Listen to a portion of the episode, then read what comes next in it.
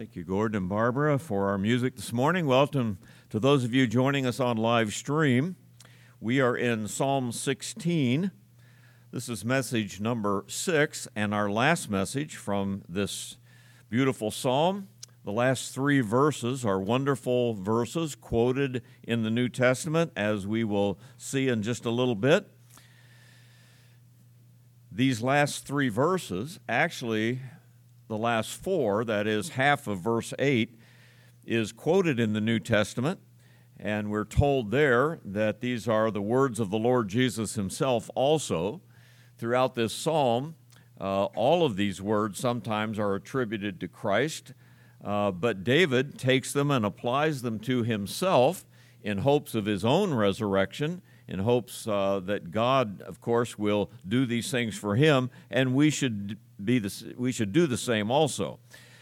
I want you to, uh, if you can, holding your place here, go to the book of Acts, chapter 2. Now, we're going to go to Acts twice this morning, but the first time I want you to see uh, in Acts chapter 2 where these verses are. Now, remember, for those of you in the auditorium here, we just read verses 9, 10, and 11. Therefore, my heart is glad, my my glory rejoices, my flesh also shall rest in hope.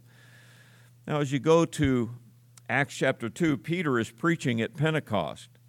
And Peter uh, is, uh, must convince the Jewish hearers that Jesus really was the Christ. And though they saw him crucified, he died, was buried, but rose again the third day. This is Peter's uh, theme. He has to preach this. So if you look at chapter 2 and verse 24, for example, in Acts, he will say about Christ, whom God raised up. I mean, this is striking news to his hearers just a few days after this. Having loosed the pains of death, because, notice, it was not possible that he should be held by it, that is, by death. So notice now, for David says concerning him, so David is pointing out these words were concerning Christ. And now we have the quotation, first of all, beginning at the last half of our verse 8. But he says, I foresaw the Lord always before my face. He is at my right hand that I may not be shaken. Therefore my heart rejoiced, my tongue was glad. Moreover, my flesh will also rest in hope, because you will not leave my soul in Hades or hell Hades, the New Testament word, Sheol was the Old Testament word. Nor will you allow your Holy One to see corruption. You have made known to me the ways of life. You will make me full of joy in your presence. Now, that's the end of the quotation, but read on a little further with me. Now, men and brethren, he says, let me speak freely to you of the patriarch David that he is both dead and buried, and his tomb is with us to this day.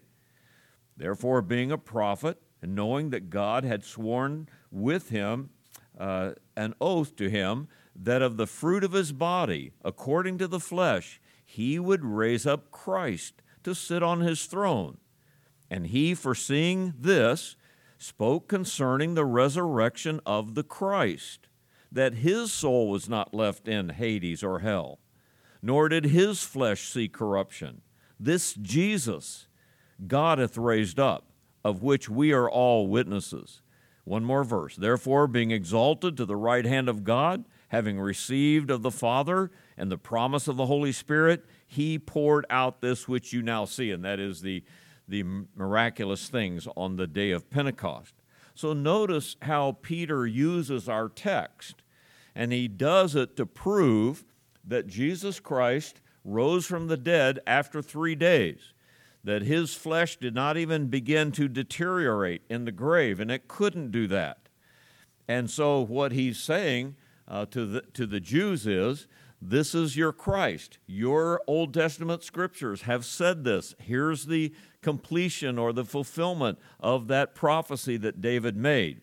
Now, not only that, as we go back to, to chapter 16 or the 16th Psalm, that is, David is going to say, Therefore, I have this promise. I will be resurrected one day. I will be at the right hand of the Father one day. And you and I can make that same claim also if we have our faith in the Lord Jesus Christ Himself.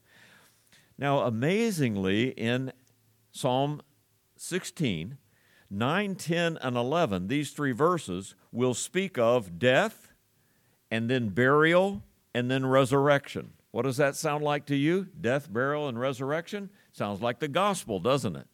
As a matter of fact, if we backed up into verse 8, where we were before, then you have the life of Christ. He was always before the Lord. He was always doing those things which are right. He had no sin in his life. So, really, you have the life, then the death, then the burial, then the resurrection.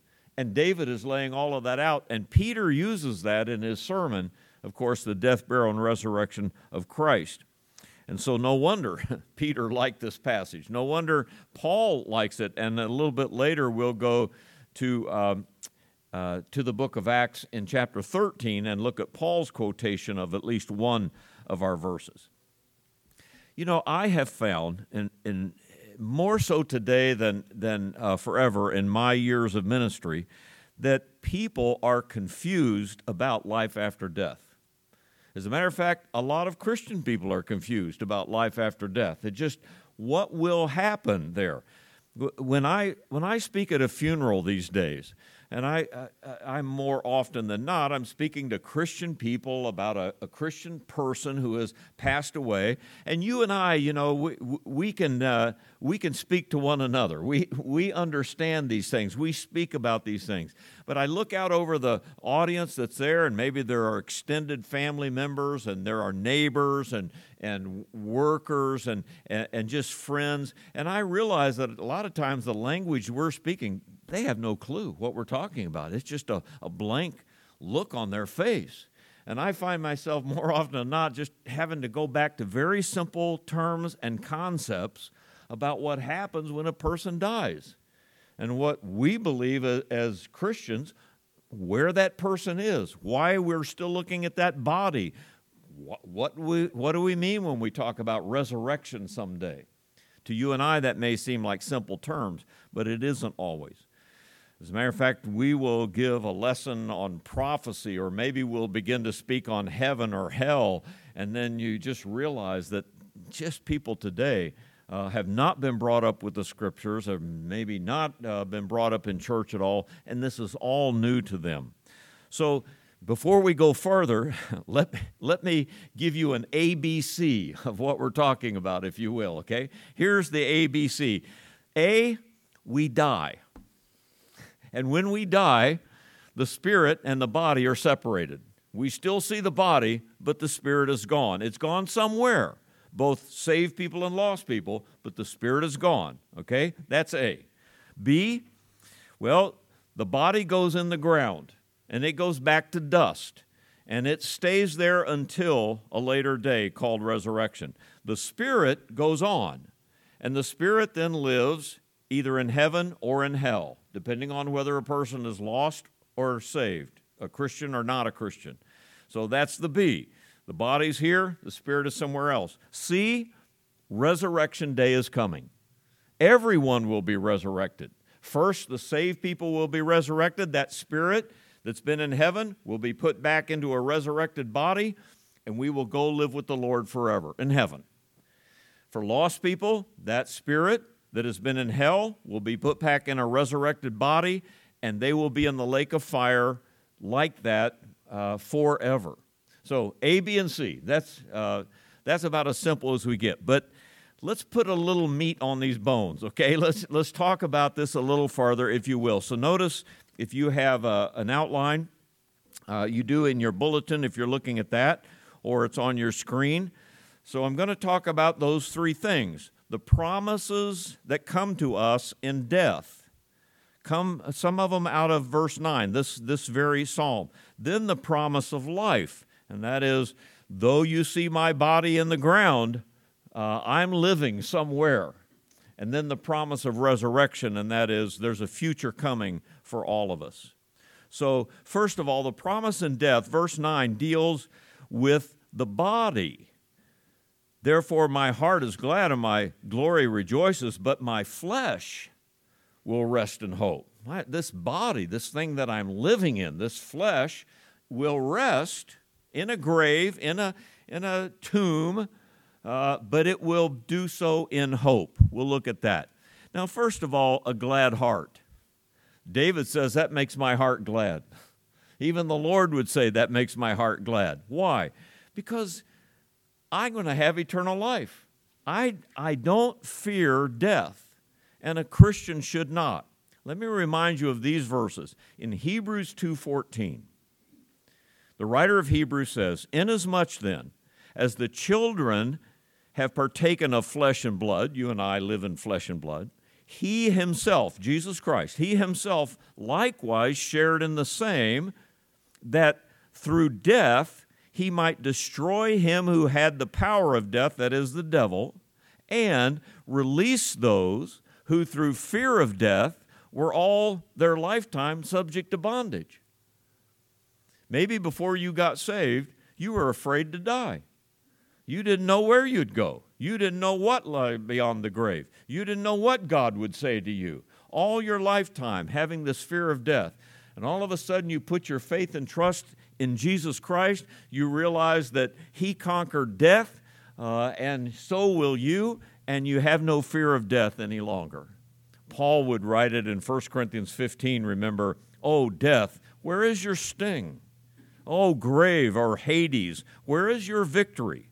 The sting of death is sin. In other words, if you're a sinner, you fear it. The strength of sin is the law. You know what God has said. But thanks be to God who gives us the victory through our Lord Jesus Christ. And so we have this victory. And so even David can say, as the Lord, therefore my heart is glad. And I tell you, as many times as I've stood at gravesides or at, uh, uh, beside deathbeds and the rest, uh, there is a vast difference between those who have this faith and those do, who do not. There is a glad heart uh, that you know where you're going when you die. Second, and, and by the way, should I say, that uh, old age just uh, anticipates it more and more. That's okay. You know, you know, death is a penalty for sin. Adam and Eve's sin passed on to all the rest of us, for by one man's sin entered into the world, death by sin. So we know that's true, but you know what? I, I think God has kind of made us also so that as, as we get closer to death, we're a little more glad for it. Now, that sounds morbid, maybe, but this body wears out. It starts hurting. You can't do the things that you used to do, it, it's not as much fun as it used to be. And so you kind of say, someday I'm going to have a new body, and I'm going to, I'm going to have a new life. I'm going to be young forever. And I tell you the truth, I kind of can't wait until that comes. So, isn't all bad about getting older either, because your heart is glad. Secondly, I put down a praiseful tongue, and I don't know if you caught this, but uh, in the uh, uh, in the Acts chapter 2, where Peter quotes this, he says, Therefore my, did my heart rejoice, my tongue was glad. Whereas in our text here we have, My glory rejoices. I think that Peter used the word tongue here because the greatest glory that we give to God is with our tongue. That's how we glorify the Lord. That's how we rejoice in His glory we have to speak it once in a while. Sometimes we just have to say it. Uh, that is the heart of evangelism. That's the heart of the gospel that we speak it. this week, uh, I had to have a windshield replaced on my car. You know, it, it, was that it was that zero degree day back in I don't know January, whenever that was. We had those single digit days, and so I go outside and I open the car door. I get in and I start the car. And what do I do? I put the defroster on hot and let it run. And sure enough, what does that windshield do? Crack right across the bottom, you know, from that heat on that cold windshield. So I've been waiting around forever to change it. As a matter of fact, I traded cars with my wife so that she'd have to drive with it. But uh, now it's time to change it. So I call the glass company and they say, um, well, do you want to bring it into the shop or do you want us to come out? Well, you know, I've seen the commercials and all that. And I said, No, come on, come out the house and do it. I want to see it. So, sure enough, they had an appointment. They came out. Well, this nice young man. And uh, he'd been doing this for most of his life. And so uh, it just so happened we had to bring the car in the garage because it was going to sprinkle a little bit. So he's doing it in my garage and uh, with, you know, putting that glass on everything. So he and I got to talking. Nice young man. He does, he blows glass, you know, because he loves glass work and he makes jewelry and things like that. Really interesting. So uh, I said, Well, where did you grow up? He said, In Utah. I said, Oh, did you grow up in the Mormon church? He said, Yeah, I grew up in the Mormon church, but he said, I don't practice it anymore. And immediately he began to say, Well, you know, I just kind of believe it's up to everyone what they want to believe, and as long as we just give everybody else what whatever they want to think, and don't bother anybody, he's probably been witnessed to before, you know. He said, and don't bother anybody. Uh, I think we'll be okay. Now, folks, when when you're standing in a garage alone with a young man who says something like that, your mouth has to open itself. You know, you just you have to say something. So I begin, you know, saying, well, you know, I, I, I use the word evangelical because they understand that a little more. I said, I, I have an evangelical faith. I said, I believe that you must be born again, that the Bible is the Word of God, and that you must place your faith and trust in Him in order to have eternal life. Now, maybe he's heard that before, maybe not. Of course, he's changing a windshield. you know, he don't want to hear a whole sermon. But I'm just pointing, at, and of course, it didn't go much further than that. But I'm just saying, sometimes your tongue has to rejoice. You just, you're just forced into saying, "Let me tell you what I believe. Let me tell you this." And by the way, I'm three times as old as he was, so he had to listen to me. He had to obey his elders. So that was good. All right. So your tongue, your tongue has to has to say this. And, and you know, uh, it's such a, a, blessing when you get, again, to our age that uh, though the, the flesh will go back to dust, the spirit will go back to God who gave it. You just can't, you can't wait till that day. But notice I say thirdly about this promise that we have in, our, in the time of death we have a restful flesh. That's the body, that's the thing we live in. So he says, My flesh also will rest in hope. Now, first of all, the Lord could say that, of course, about his own flesh. As a matter of fact, he did often say that uh, I will be like Jonah, three days and three nights in the heart of the earth, and then I'll be gone. He's predicted that. He knows that uh, that will be true. But even David can say, I know that because of what my Savior will do, that my flesh will rest in hope. I know that uh, someday it'll come out of that grave, and I have confidence in that. I notice these three words the word my, and the word flesh, and the word hope. Now, I emphasize the word my because he's talking also about himself. Let me, let me go way back to the words of Job, 1925. Job 1925. You remember these familiar words? I know that my Redeemer liveth. Notice the first personal pronoun. I know that my Redeemer liveth.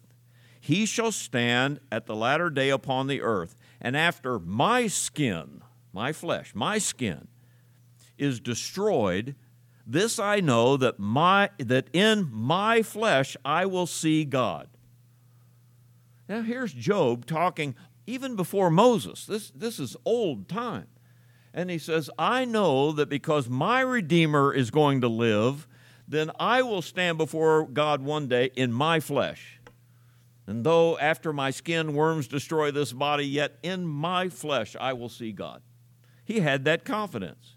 And I think that's what David is expressing here, and also what is quoted of the very words of the Lord himself. So, my flesh, this body, you will put this in the grave someday, like many of us have put our loved ones in the ground already. That flesh, that body, will come out. That's the hope that we have.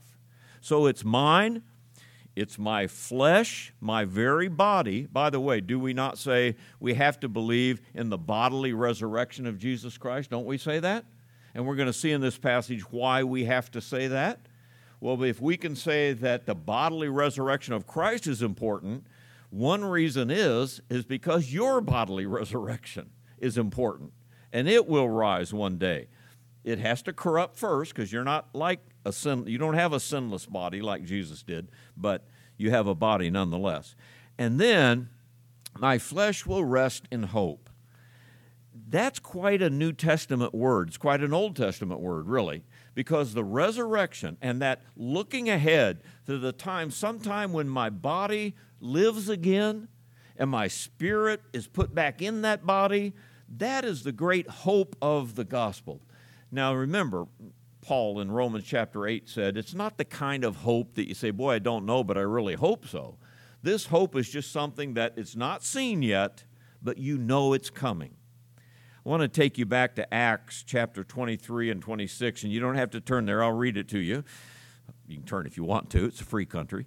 Uh, in, in Acts 23 6, in Acts 23 6, Paul is uh, before the council the Sadducees and the Pharisees and so forth.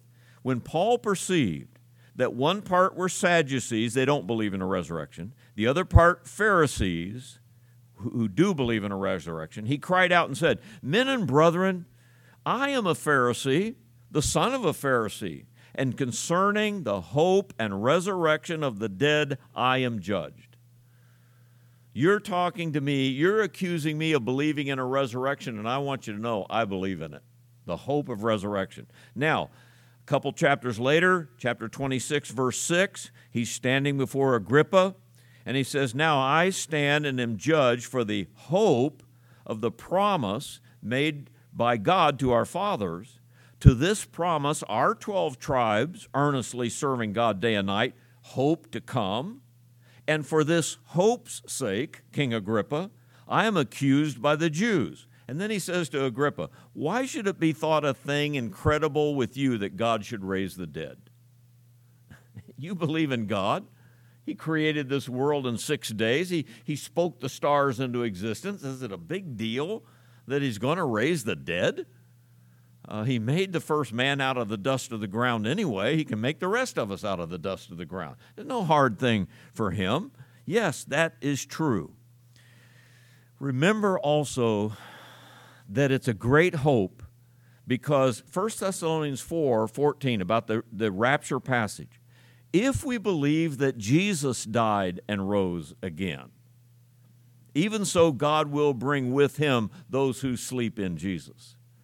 If you believe that Jesus died and rose again, then there's coming a resurrection day for you. Paul starts that out when he starts talking about the rapture and our, and our time of resurrection. If you're in Christ, if you believe, because He did it, we will do it. In that same passage, I've often read that at funerals, uh, often at a graveside. I'm standing beside a grave, and there's the casket, and the families gathered around, and, and, and pretty soon that casket, of course, will be put in the ground. And so I'll read 1 Thessalonians 4 uh, The dead in Christ shall rise first.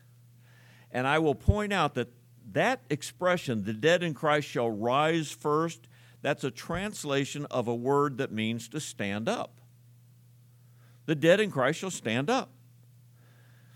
Now, the rapture will take place in a moment, in the twinkling of an eye, but maybe we stand up first so that we're all on the same level, those who are living and those who are dead, and then we go in the moment, in the twinkling of an eye. And I'll say to the people standing there, I'd hate to be the guy mowing this grass in the cemetery when this resurrection day happens and all of these people stand up, all of these believers in this cemetery, wherever they are, and then they all of a sudden disappear. I guarantee you there won't be any more grass mowing going on that day. Uh, either he'll be gone or he'll run, one of the two. But that is the promise that we have. And so our flesh rests in hope. We even uh, we make a person looks like they're sleeping, though they're dead. And sleep is a euphemism for death in the New Testament. We all sleep, but we all we'll all be uh, awakened. And and uh, used to be that they would bury people with their feet toward the east, so that the, if they sat up, as you would do in bed, if you wake up, you're facing the east because Jesus will come from the east. I mean, all of those symbolisms were used to be practiced all the time in a cemetery uh, because of a belief in a resurrection. It's a good thing. All right, the promise in death. Secondly, there's a promise in life in verse 10 then of our passage. You will not leave my soul in. Now, you have Sheol or you have the word hell. Hell is fine because it's translated from Sheol in the Hebrew or from Hades in the Greek, so uh, hell is what we're talking about here. Nor will you allow your Holy One, notice the capital letters, meaning, of course, the, Jesus Christ Himself. And David saying these things a thousand years before Jesus came, he calls him the Holy One, the anointed of God, the Messiah. You won't even allow him to see corruption. His body cannot even decay, and it cannot because it's holy, of course. Now, a couple thoughts here. Number one, uh, we, we have this promise of life apart from hell. That is Sheol or Hades. This is quoted in Acts chapter 2 that it describes a place of the dead. You have to understand Old Testament terminology. There is a literal hell. Don't get me wrong. There always has been since the, since the angels' sin. Hell was created for Satan and his angels. So there's always been a literal hell. But also, sometimes hell or Sheol is described as the place of all the dead and somewhere the spirit goes and somewhere the body goes. We know the body's in the ground, the spirit's somewhere. And basically, what David is saying is wherever that place of the dead is, I know that you will not leave me there. And you'll not leave the Holy One there. And sure enough, uh, when Jesus died, uh, his spirit was alive, and after and before three days and three nights, his body uh, was brought back to life also. You'll not leave me there. You remember Matthew 16, 18. I say to you, you are Peter, on this rock I will build my church, and what is the rest of the phrase? The gates of Hades will not prevail against it. You are part of the church of the Lord Jesus Christ because you have been born again. And the promise that you have is that, the, that death has no hold over you. First of all, when you die, though your body's put in the ground, your spirit is immediately with the Lord. To be absent from the body, to be present with the Lord. So the gates of Hades has no hold on your spirit. Secondly, though the body does go back to dust and waits till resurrection day, one day the bodies are going to be brought out of the grave. And there's no way that the earth can stop that from happening. And so the gates of hell cannot prevail against the church, that is, the believers in Jesus Christ, no matter which way that may go. And so, I say we have this promise of life apart from hell, it will not affect us. I should make this comment here that some have, uh, there's an old view that Jesus went to hell for a while, meaning not to be tormented, but to proclaim liberty. And that's an old view uh, taken from this verse and from 1 Peter 3. Uh, he went and preached to the spirits in prison, or Ephesians 4, that he descended to the lower parts of the earth. But uh, that can simply mean that he came to this earth to die. He went into death and he was brought out of death and went back to the Father. As a matter of fact, as I was reading Spurgeon, even of all things, he said this idea held by the older reformers was almost universally and, as we believe, most properly repudiated by the Puritans. So there's an old controversy about that, but the fact is, whichever way good men believe on that, it doesn't affect what's being said here about uh, the resurrection and the life of Christ. Now, my second point here is that it's apart from annihilation. You got to think with me here a little bit. What do I mean by this? Well, uh, he says here, You will not leave your Holy One, not allow your Holy One to see corruption. And as I've already said, that means that the body of Jesus Christ would come out of the grave before it started to deteriorate, before it started to decay. And that's exactly what happened, right? Do you remember that when, when uh, Jesus came to the tomb of Lazarus, that uh, he said to the people standing around, Take away the stone. And Martha, the sister of him who was dead, said to him, Lord, by this time there is a stench, or he stinketh. for he has been dead four days. In other words, they believed, and, and biologically, I guess it was so, that after a certain number of days, the body begins to decay, right? And so you can't take it away now because it's past three days. I also found in Leviticus 7:18 that when they sacrificed the body of an animal and the priests were supposed to eat that meat, you know, from the sacrifice, that they were not allowed to eat it after the third day.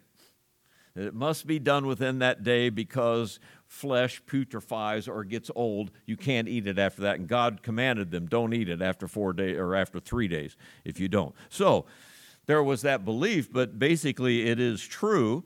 And so now uh, go with me to Acts 13. Okay, we were we were in Acts 2, but I want to show you this other place where uh, Paul now will quote this part of our text the other place, important place, is Acts 13. Now, this happened some a few years after our Acts chapter 2 passage where Peter was preaching. Now, Paul is on his first missionary journey. And on that journey, Luke is writing here, and he gives almost the entire sermon in this chapter to kind of give us a, a picture of how Paul preached. But go with me back to verse 34, Acts 13 34 and that he raised him from the dead, no more to return to corruption, he has spoken thus. First, he says, I will give you the sure mercies of David. But then he says, Therefore, he also says in another psalm, and here's our quotation You will not allow your Holy One to see corruption. Now, what is Paul preaching here? The gospel. And what is the gospel? The death, burial, and resurrection of Jesus Christ.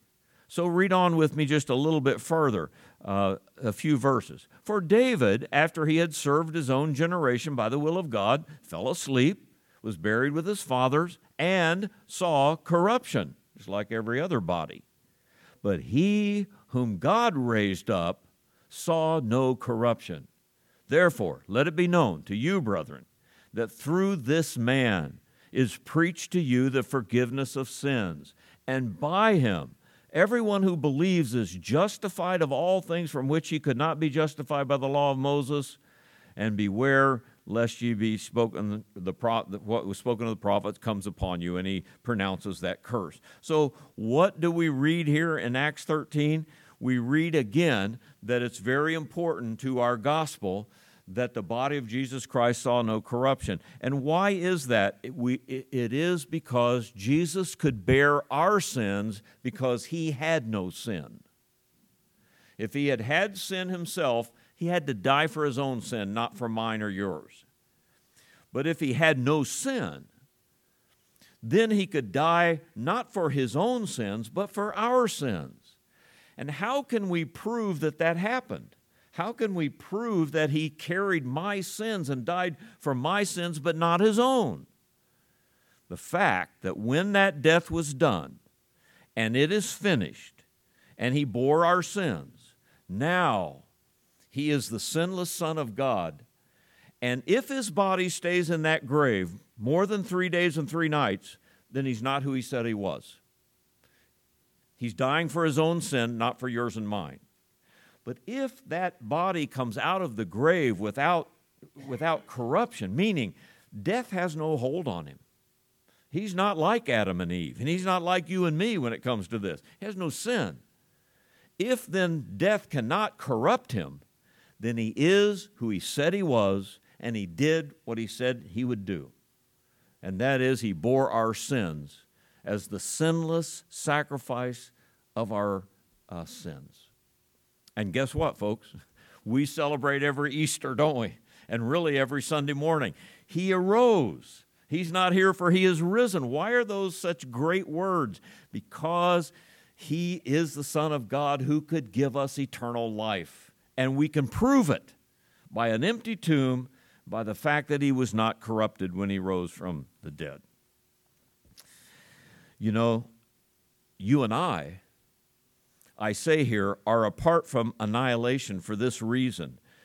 You and I, our bodies will go back to corruption, won't they? Because we are sinners, and because that's what happens to bodies. I've already said, when we die, our spirit goes to be with the Lord. Now, does our spirit go to be with the Lord forever, and that's it? We live without bodies as spirit beings forever and ever. No. Jesus, Jesus Christ is in heaven right now, body, soul, and spirit. His earthly body was resurrected and ascended back to heaven, and that's the way he is forevermore. Will we be like that forevermore? Yes, we will be. And so, Paul, for example, will, uh, will say in 2 Corinthians 5 4, For we who are in this tent groan, being burdened, not because we want to be unclothed, but further clothed, that mortality may be swallowed up of life. That what was mortal about us will be swallowed up into everlasting life and we and our bodies will be resurrected that spirit put back in our body and we will live forever like Jesus Christ body and soul forever in heaven with him.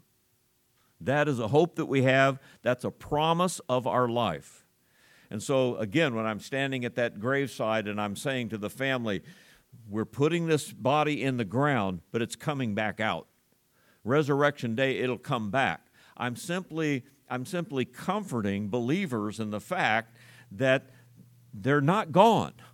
And even though their spirit is still living, their body's going to live too. And that's a great promise. So, guess what, folks? You and I will be totally incorrupted. Let me read to you in Peter two promises about our incorruption. 1 Peter 1 3. Blessed be the God and Father of our Lord Jesus Christ who according to his abundant mercy hath begotten us again, born again, to a living hope through the resurrection of Jesus Christ from the dead, to an inheritance. Think about your inheritance now. To an inheritance incorruptible, undefiled, never, never again to be corrupted, never again to experience sin, and that does not fade away. In other words, it's eternal, reserved in heaven for you quite an inheritance, and it's coming. Or 2 Peter 1 4, I believe, is speaking of the same thing, by which we have been given to us exceeding great and precious promises, that through these you may be partakers of the divine nature. What is that? Having escaped the corruption that is in the world through lust. Sin is what makes us corrupt, but it will be gone, and we will escape that corruption we will be like him, for we shall see him as he is. So, we're apart from annihilation and apart from hell. It's a great promise. Now, let me end this quickly on the third point, if you will, and that is we have a promise of resurrection in verse 11. You will show me, number one, the path of life. In your presence, number two, is fullness of joy. And number three, at your right hand are pleasures forevermore. this is a great thing. What's heaven like? What is it like to be in heaven? We have a few descriptions of that, uh, especially the last two chapters of the Bible the New Jerusalem and the streets of gold and gates of pearl and all of those things. Those are descriptions of heaven, and we like them. We're, we're glad. Jesus is at the right hand of the Father. Well, here the emphasis on number one, you will show me the path of life. And as I've just spoken, that life will be incorruptible and undefiled and will never fade away. It's reserved in heaven for you. The path of life.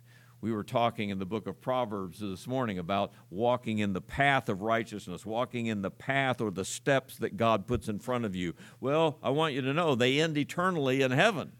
And the path of righteousness is the path of life where we will go forever. Secondly, there's a fullness of joy. If, if the path is the quality, the fullness is the quantity. In the presence of the Lord, at in your presence is fullness of joy.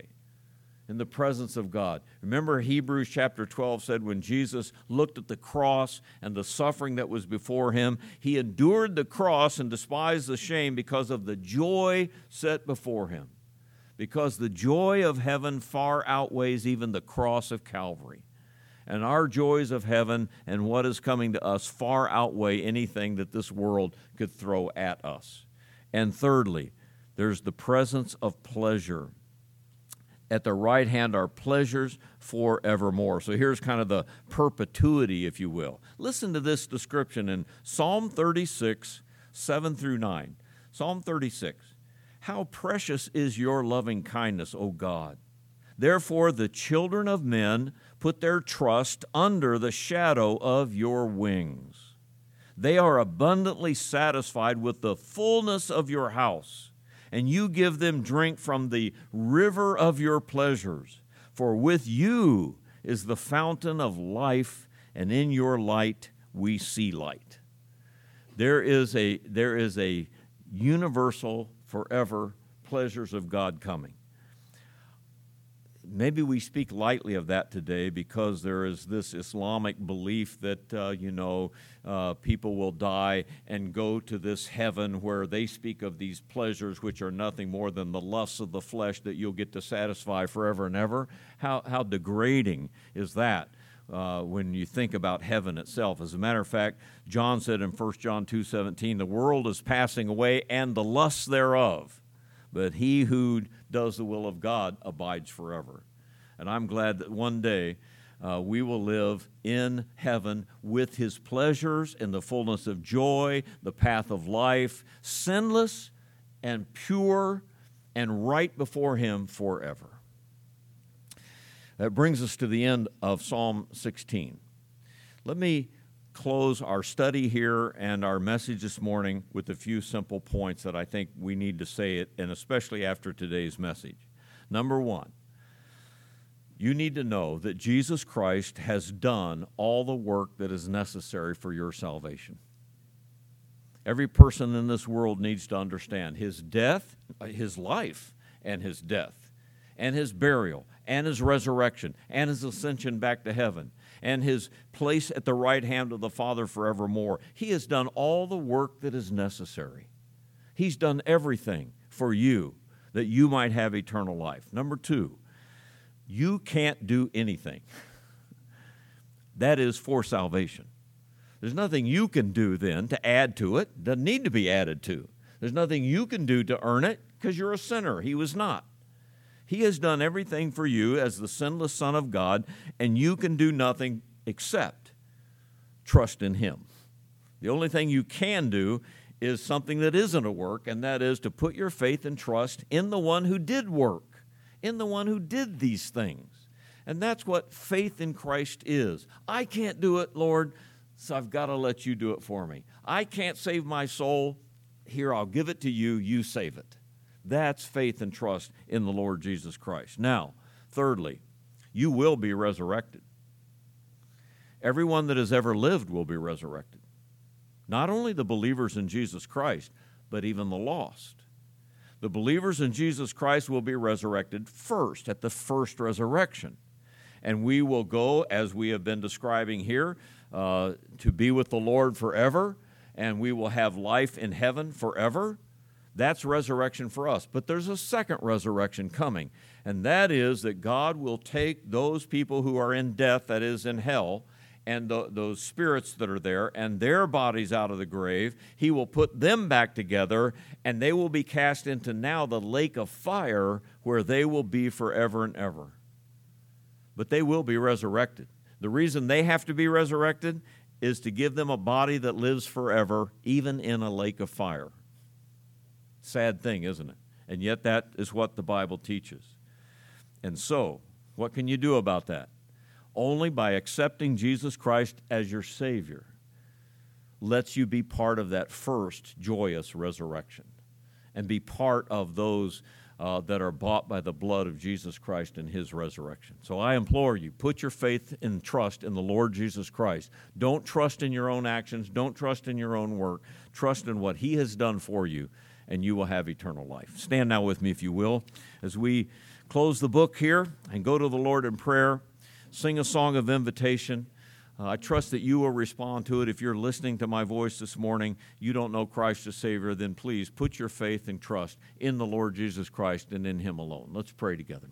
Father, uh, how we rejoice in the words that we've read today so great words that Peter had to quote them and use them. Paul had to quote them and use them to speak of the resurrection of Jesus Christ so that we might be resurrected. So, Father, as we have tried to understand this and tried to wrap our arms around it, uh, make it as simple as we can, and yet the depth is beyond our understanding.